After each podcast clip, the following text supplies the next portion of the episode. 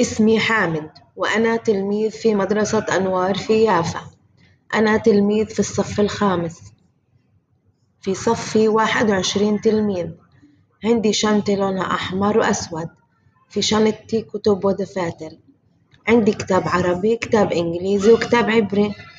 عندي دفاتر في الشنطة دفتر أحمر دفتر أخضر ودفتر أزرق. عندي مكلمة في شنطتي لونها أصفر. في المكلمة قلم لونه أسود قلم رصاص أنا بحب مدرستي.